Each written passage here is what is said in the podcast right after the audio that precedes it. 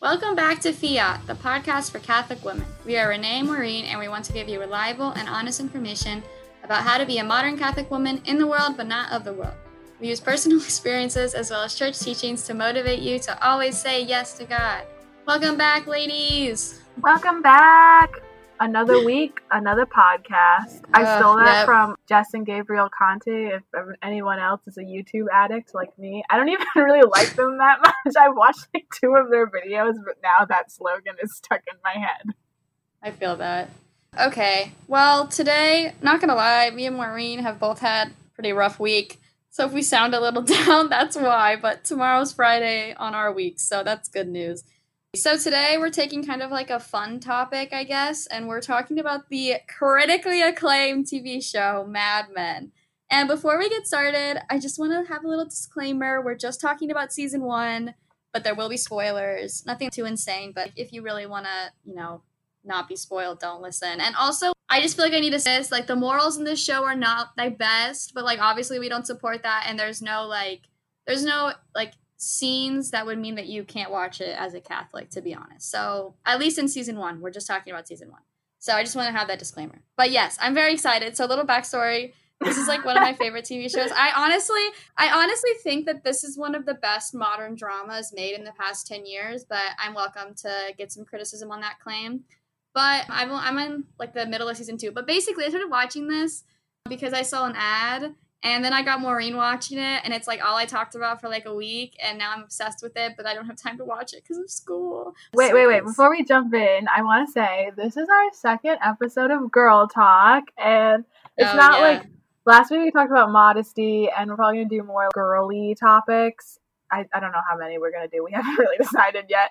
But this is part of our Girl Talk series because we're definitely gonna be talking about it from a girl's perspective, and I would just like to give my half of the story of how I started watching it. So one day I was just chilling and I was watching Mrs. Doubtfire on YouTube because I'm a YouTube addict. And then Renee was texting me and she's like, What are you doing? She's like, Oh, I'm watching Mad Men. You should watch it with me so that we can watch a show together. And I was like, Oh my gosh, I actually really want to do that. Even if I think the show is crappy, I will watch the entire show with you just because I want to do something together because I'm so lonely. Because virtual freaking life, guys. I'm so tired of it. Ugh. But whatever. So that's what we've been doing lately, and I don't really have enough time to watch it either, but I purposely don't do any of my homework and choose to do something else instead. And then I end up like I am today, and I have a seven page paper due in three hours, and I've only written three of the pages so far, and I don't have any citations. Hey, you got yet, three done. But that's all good. We just all need a break. So we're taking a TV break and we're talking about my favorite show. Like besides Peaky Blinders, this is my favorite show. And if you all know me, you know I like Peaky Blinders. So okay. So just to give you guys if you don't know, Mad Men is about marketing men who live in New York in the 60s. They are actually based very loosely on the real advertising agencies that existed and in just a little historical fact, the Mad Men phrase comes from those advertising men in the 60s who labeled themselves as madmen. So that's an interesting take. But it basically Although- follows. Go ahead. Although according to Wikipedia, that may or may not be true, and it may or may not have been like totally made up by the show's creators, which really disappointed me. But it is No, it, it because wasn't made up by the show's creators. well, they don't know if the people actually called it themselves Oh. that. They said that okay, according to Wikipedia, which is where I get all of my sources from. There was like one person that they could actually find a documented evidence of them being called madmen, like in like a newspaper, journal, whatever, whatever. They're not really sure Okay, for our- how frequently yeah. wa- was used, but yes, Listen, they're based listen, off for of a our real time benefit, yeah. period.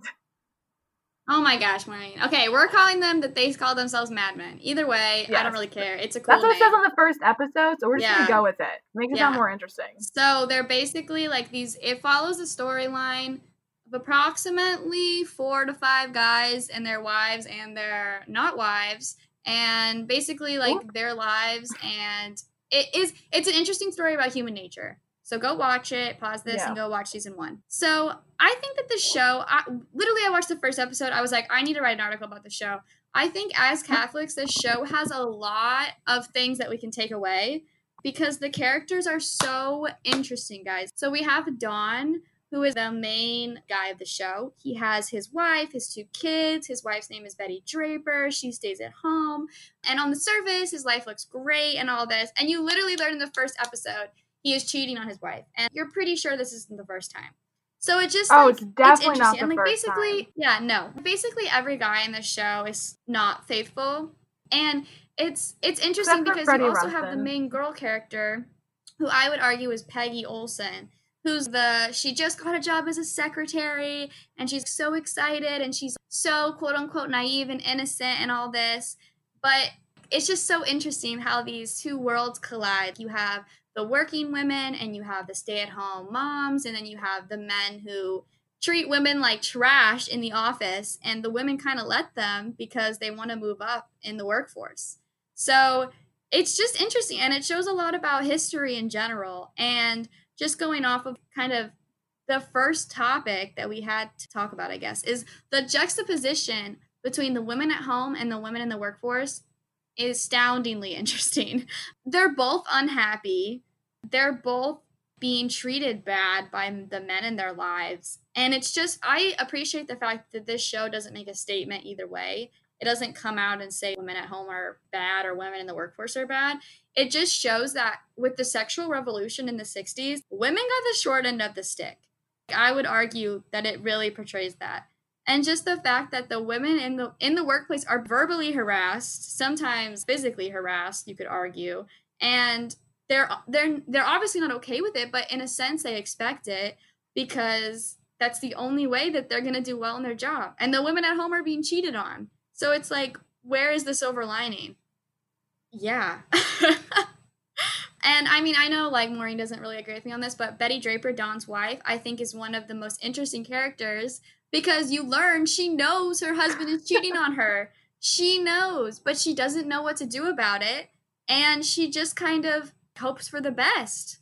And, you know, the real life issues that this show portrays. I mean, some people would say, oh, well, the women in the workforce are doing better because, you know, they have their own lives, but they're, you know, home wreckers in reality, and they know that they are. It's so interesting. Nothing has really changed in society, and this show definitely shows that. I just think that this show shows a lot about what it means to find happiness. No one in this show has religion, really. It's not a religious show, obviously, and there is a little bit of religion with Peggy, but not a lot, and that doesn't even come up until season two. And so, no one in this show really has God in their lives.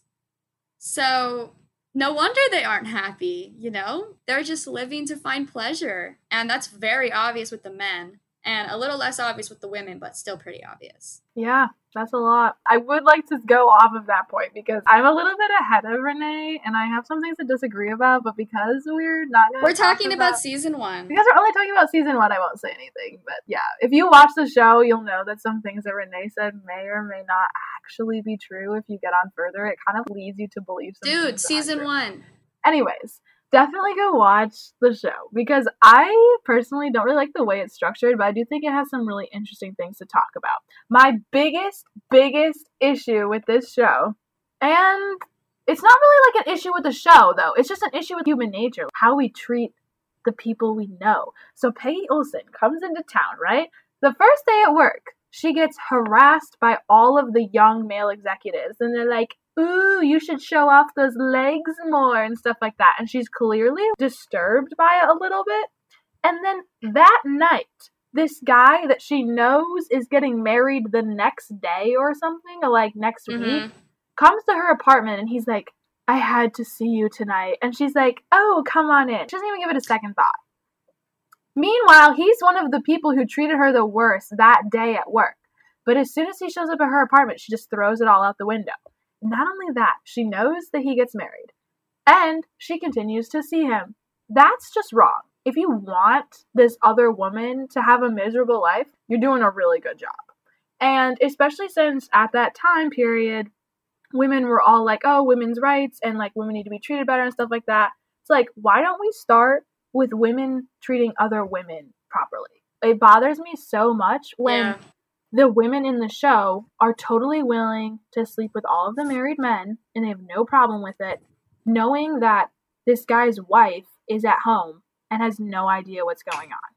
And they're literally ruining the marriage. And all of them want to get married someday. You can tell they talk about it all the time. And it's like, if you were married, would you want somebody to be doing that to your husband? Because someone probably will. But you need to set the example now and make it stop now so that it doesn't happen to you. Definitely treat others the way you want to be treated. It's always been true, it always will be true. And I think women, especially, just kind of do whatever and then expect differently. I'm not really sure why, but I think it's still true today. The same sort of thing will happen. A girl will cheat with somebody else's boyfriend, but then if she ever gets a boyfriend, she would be so mad if someone did the same thing with her own boyfriend. And I'm like, well, you can't you can't expect the world to treat you good and not anybody else. And so I, I'm very passionate about women supporting other women because I think that's where it needs to start before we can ask anything of men. We need to know how we want to be treated and expect that kind of behavior from ourselves first before we can ask anybody else to treat us that way. Yeah, I would just, oh, it's so true. Here's the thing though. This is Peggy's revolution, quote unquote awakening or whatever. I don't know. She's one of my least favorite characters right now. But she goes she gets her she gets her job, you know, and she's you know, she's so she's what society at that time would call an empowered woman, right? Her first day, like Maureen said, completely sexualized, is only noticed for her sexuality, is only noticed because she's not showing skin. And then what does her fellow coworker tell her to do? Go get on birth control where she is then sexualized by the doctor giving her birth control. And then what does she do? She becomes the stereotype and she sleeps with a guy from work who's getting married, who shows up at her house drunk. And just the fact that she is already falling into that trap of, you know, the stereotypical secretary at the time is just kind of sad. I just think this show really makes you ask the question of what is empowerment and what is happiness because, and I'm gonna use a little transition here, another character, his name's Roger, and he's an older guy. He's sleeping with one of the upper women in the office. He's supposedly unhappy, you know, whatever, in his marriage. And then he has a heart attack and he almost dies. And he tells Don, I've been living like a sailor at leave for the past 20 years. And it's true. He's been living for what he thinks is pleasurable. But then what does he do once he's out of the hospital? He goes and he sleeps with someone again who's not his wife. So it's like, did he really learn his lesson? He knew on his deathbed he wasn't happy and he got a second chance and he blew it. So, you know, like you can mess up and we're all going to mess up and we're all going to sin, but you have to be able do something about it. Don't just fall into the same trap like Roger does. Yeah. Don't be Roger. Roger's trash. Roger Actual really trash. But then there's another character who sleeps with someone at his work and ends up telling his wife about it and the wife kicks him out and he lives in the office for a long time and then I don't really know what happens next, but right now they're doing okay. So hopefully they stay. But he, I mean, and we could argue whether you should. Obviously, this is not the best example, but I'm just saying he owned up to his mistake and he changed himself. Exactly. He didn't. He wasn't a Roger. Don't be a Roger. You get anything from this podcast, don't be a Roger. But yeah, I mean, just the women in the show are terrible to each other, like Maureen said. I mean, they're you like you know the guy's married. You're not that stupid. You know, you work with him. But you you just think it's okay because like he tells you it's okay. It's just this this weird cognitive dissonance between all these women. You know, and they they really like especially in the workplace. I mean, they're really only noticed for being women. And they're just super sexualized and it's it's kind of hard to watch sometimes because you're like, that would never be allowed today because we have all the HR and everything. But it's true and it's very interesting. Well, I mean, also it would never be allowed today because I feel like people have gotten a little bit better. I mean, there's definitely still Rogers out there, which absolutely just like creeps me out, honestly. But I feel like for the most part, people have gotten better about at least workplace harassment. Like mm, I'm very glad know. about that. I mean, yeah, there's obviously all these scandals coming out and stuff like that. But in in general, it's not like if it is, it was kind of like on the down low and like covered up and stuff like that. Whereas in those times, people did it like everyone did it and everyone expected it. Like it wasn't covered up. It just it just happened. like it was. Well, there. and I think it's interesting because in the 60s you had this like flood of women who were entering the workforce for some of them for like the first time and the men didn't Yeah. know what to do. And you know, they went from only having men at work to all of a sudden having very well-dressed women like right across, you know, from right across the desk from them. So it you know, it shows human nature what happens when when you know things change like that. So it's good that our it's good that our society has improved. yeah, well, let's hope so. Okay, well, this is probably as good of a spot as any, but we're going to go to our commercial break and we'll be back with you in just a minute. Exciting news from Washington, D.C. Sunday, October 11th, Bishop Joseph Coffey will be leading a Eucharistic procession around the nation's Capitol Hill area, beginning at 2:30 p.m. from St. Peter's Catholic Church. Joining Bishop Coffey will be Monsignor Charles Pope, Father Rick Heilman, Father Stephen Imbarrato, and yes, our beloved sister Dede Byrne. This historic Eucharistic procession will be followed by the 6th annual National Rosary Rally. This is a live, in-person event. Details at rosarycoasttocoast.com. Sunday, October 11th, St. Peter's Church on Capitol Hill. 2:30 p.m. That's rosarycoasttocoast.com. And we're back. One thing that I was going to talk about is I think it's interesting because I think Peggy is not so. I have. I honestly don't see it the same way as Renee does. I don't see her at all as an empowered woman. I kind of see her as this. I mean, she is very naive. She comes to New York City and she's going to live in Manhattan, or I think she ends up looking, living in Brooklyn or something. And Pete Campbell shows up on her doorstep and she lets him in and whatever. And then she sees him again at the office a couple weeks later. They have a fun little time early before anybody gets to the office. And then after that, he starts treating her really weird, and she doesn't really know how to take it. And then eventually, she kind of grows up a little bit, and and she starts when he says stuff to her, she's like, you know, I I don't know what you want from me. Like you can't have it always. Like it it's either going to be one or the other, and you can't expect me to be both for you and everything for you. And she kind of pushes him aside, and she kind of pushes all of the young men aside and sort of focuses more on like why she's in New York, which is her career, which I do respect her for that, I will say, because she's at least able to sort of figure out, oh, this is what I actually wanted. And I need to Mm. stop being so young and stupid and get over myself and my fun loving nature and settle down and get to business. And I think she definitely does a good job of that. I still don't admire her character because, as I said, she's literally doing this when she knows he has a wife. And there's another character in there that also is kind of debatable, but it's Rachel Menken, who's one of Don Draper's clients.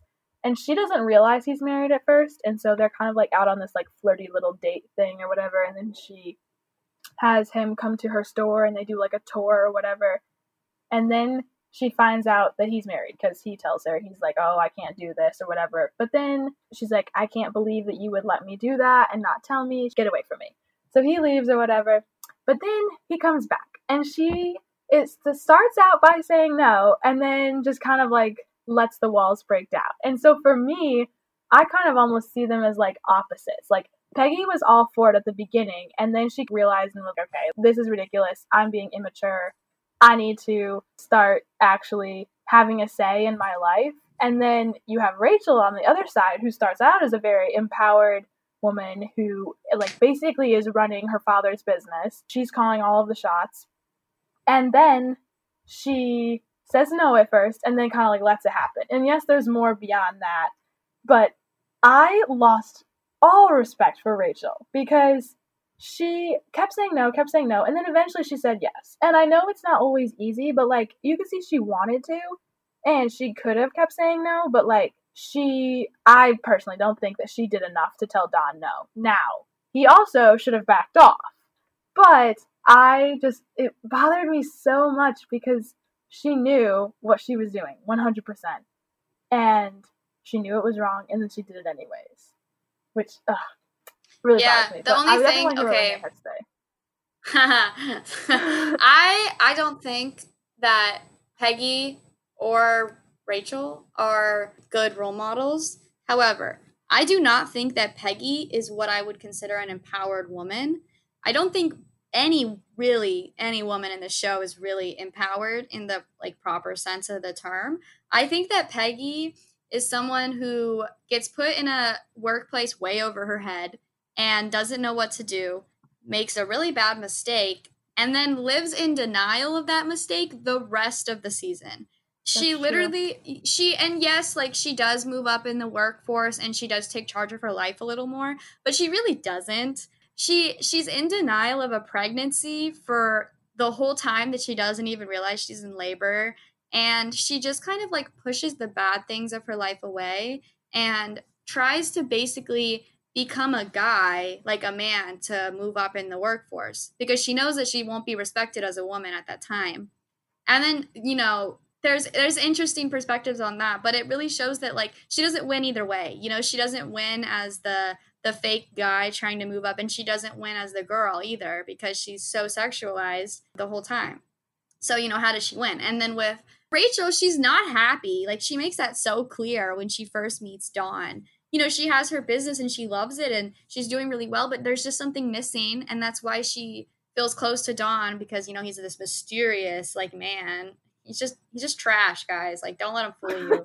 but I mean, and then she sleeps with him and like and but then she feels regret about it. She's calling her sister, you know, and she's and then don asks her to run away with her with run away with him and she's like, "No, like you have a wife and kids. Like what am I doing?" and then she you know fixes herself so i don't i mean i don't know who's better or who's worse but you know then you also have the women at home who are like you know betty draper is literally like waiting for Don to come home until like midnight because he's sleeping with other women and she knows it you know and it's like she's not empowered either because she's just waiting for someone who doesn't really appreciate her and she doesn't know what to do about it and it's like who's the real villain in this show? Like the women who who are home wreckers or the men who caused the home wrecking? Or the women at home? Like who's the villain here? Like it's just so interesting to me. And just the fact that the women in the show aren't happy. The men aren't happy. They think they are, but they're really not. I mean, Roger's on his deathbed crying because he hates his life so much. So it's like how do you find Yeah. happiness in a world like that? In a world like ours that's overly sexualized, where you know it is harder for women. It still is you know ask any woman who's been in the workforce and got like pregnant. Like you're you're discriminated against. It doesn't matter what people tell you. So it's like how do you beat that? And i, I would argue it's by not becoming a man by embracing being a woman and using that for your benefit. And you really couldn't do that in the 60s as you can now. But interesting interesting topics on the juxtaposition between masculinity and femininity in this show go ahead maureen I have another thing to talk about that I find very interesting. But basically, so there's a divorced woman that moves into the neighborhood and becomes the Drapers, and I can't remember their name right now, Carlton and somebody who live across the street. Anyways, so she moves into the neighborhood, and all the other women look down on her so much because she's divorced. Even though there might be have been legitimate reasons. If she found out that her husband was cheating on her, that's a legitimate reason to split up and start and try and make a better life. I think. Anyways, so they look down on her. It's all terrible, terrible, terrible. And then towards the end of the season, Betty Draper's best friend comes to her and says, I just found out that Carlton is cheating on me. And she's like, What am I supposed to do? What am I supposed to do? And I just kept thinking, if you were to get divorced, you'd be in the same position as her, but you would expect everybody else to still treat you the same way. In fact, you would expect your friends to have pity on you because your husband was cheating on you even though the same exact thing Mm. happened to your poor neighbor, you treat her like crap. Like it's just, I, I don't well understand. here's the not, well here's the thing in the 60s divorce was not something you did like it was just know, starting to be normal to get divorced and like i mean I, we can argue about whether that's good or bad but i mean it's it's uh, it's very interesting because in the 60s they had a very different morality and they just had the sexual revolution. So we were starting to become like a post-christian society but they still had all those morals that people were holding on to from the 50s and like all these things of like you didn't get divorced you stayed home you figured it out in house and you put on a happy smile for your neighbors. And so they're just starting to transition from that mentality to the revolution of divorce and women in the workforce and just all the like drugs and like hippies and all that that came out and just like women didn't know what to do. I mean, really, and it shows. It shows in this show. Like, what do you do when you find out your husband's cheating on you? If you're Betty, you drink a lot of wine and you pretend it's not real. And if you're Carlton's wife, you you kind of just like forget it happened, you know. And it's like, Mhm. I mean, what do you do in a society like that? And you know, why why was like cheating all of a sudden okay? So obviously, like it obviously happened before the 60s, like I'm not that naive. But I'm saying why was there just like this extreme uptake of it? And then, you know, now you have modern society where divorce is just so it's just so rampant everywhere. We're not living in a Christian nation. You know, the moralities are it's not here anymore, you know? And like as Catholics, like how do you handle that? Like how do you keep living? So interesting. Yeah, and also like season one happens in the year 1960, so really the sexual Yeah. revolution hadn't happened at all. Like it, it was in its very infant stage. But I just it was just another example to me of like the fact that people expect one thing for themselves and then another thing for somebody else, and I it just it bothers Yeah. me so much because they're so distraught when their husband cheats on them, which they should be. But then they're just they like this poor woman who's just trying to get by. She obviously has to work to feed her children, and then everybody is like, "Oh, you're a terrible person because your husband left you." What? Well, here's the thing. The grass is always greener, y'all. The grass, it's fake. It's greener because it's fake. like, no one is doing well. Life is hard That's on true. everyone. And just, I don't know. Pull the, what is it? Like, Oh yes, pull the plank and what out of your own yes. eye. Yep. Thank you. hmm So, I mean, dang. And you know, know. Don, Don is a great character of someone who literally lives in this world of denial. He really thinks that he's like, oh, like I can do whatever I want at work. Like I can drink like 30 whiskeys a day and like I can cheat on my wife, but like she'll still be waiting for me when I get home and like everything's fine. But it's not. Betty is so obviously unhappy. Like she's seen a therapist because she doesn't know what else to do because she literally has like the shakes because she has such bad anxiety, you know, and probably because she's smoking so much. But I mean, That's just a totally different topic. yeah, I mean, like, like one of my favorite scenes is the last scene of the season where Don has told his has told Betty like I'm not going with you. What is it, Thanksgiving or something? Like he, Thanksgiving. yeah, he's not gonna leave with the family. Like he'll meet her up there. He won't come. Like he's busy with work, you know. And she's like, whatever. That's awful. You don't care about this family. And you know, she leaves with the kids to go up to see her dad. And he comes home and he's like, oh my gosh, like my wife isn't home. I've spent the past week like cheating on her with, I think it's Rachel at the time. And he comes home and he just sits on the staircase and looks around his empty house. And he's like, oh my gosh, what have I done? I think that's really it's really apparent. He had this whole vision of coming home to her. She was waiting for him and like they were going to go up to Thanksgiving together, but like he was too late. Like he's been a terrible husband. That's un unarguable. like he has been awful to her and he still expects her, you know, like to be happy to see him, but she wasn't there. So it's just you know, like where do you go from there? Like how do you fix that?